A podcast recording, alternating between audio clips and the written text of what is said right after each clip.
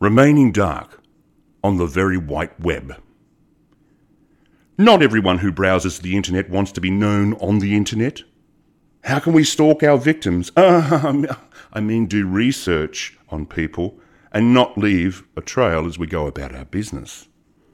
Staying hidden on the internet takes more than inventing an alias, browsing incognito, and using someone else's face for a profile pic. Technology leaves digital footprints everywhere. The moment we log onto the net and start our e devices, we've already started the process.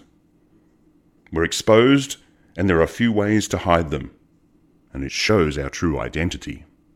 Well, some of us don't want that to happen. Some of us want to surf the net without telling everyone who we are, where we're going, or where we've been. Google hates people like me. It wants to track my every online activity and advertise to me. It says that it's a, a, way to customize and improve my online experience. Nice. I don't want it. My online experience will improve by staying the hell away from me. Here are my basic tips for staying dark on the World Wide Web. Turn off photo geolocation.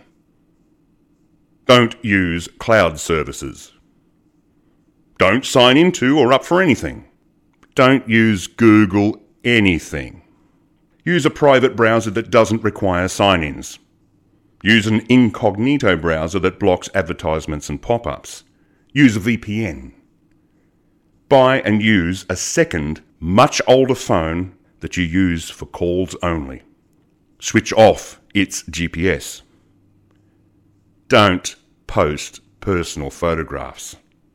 I find my victims using these and many other techniques not listed here.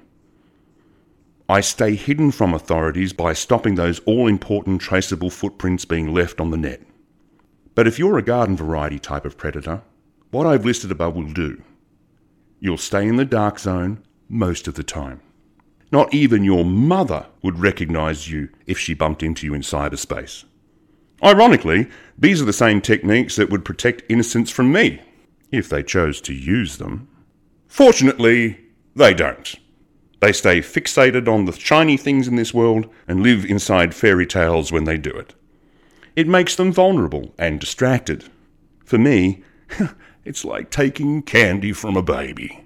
This has been Adult Secrets, Truths and Horrors by Michael Foreman.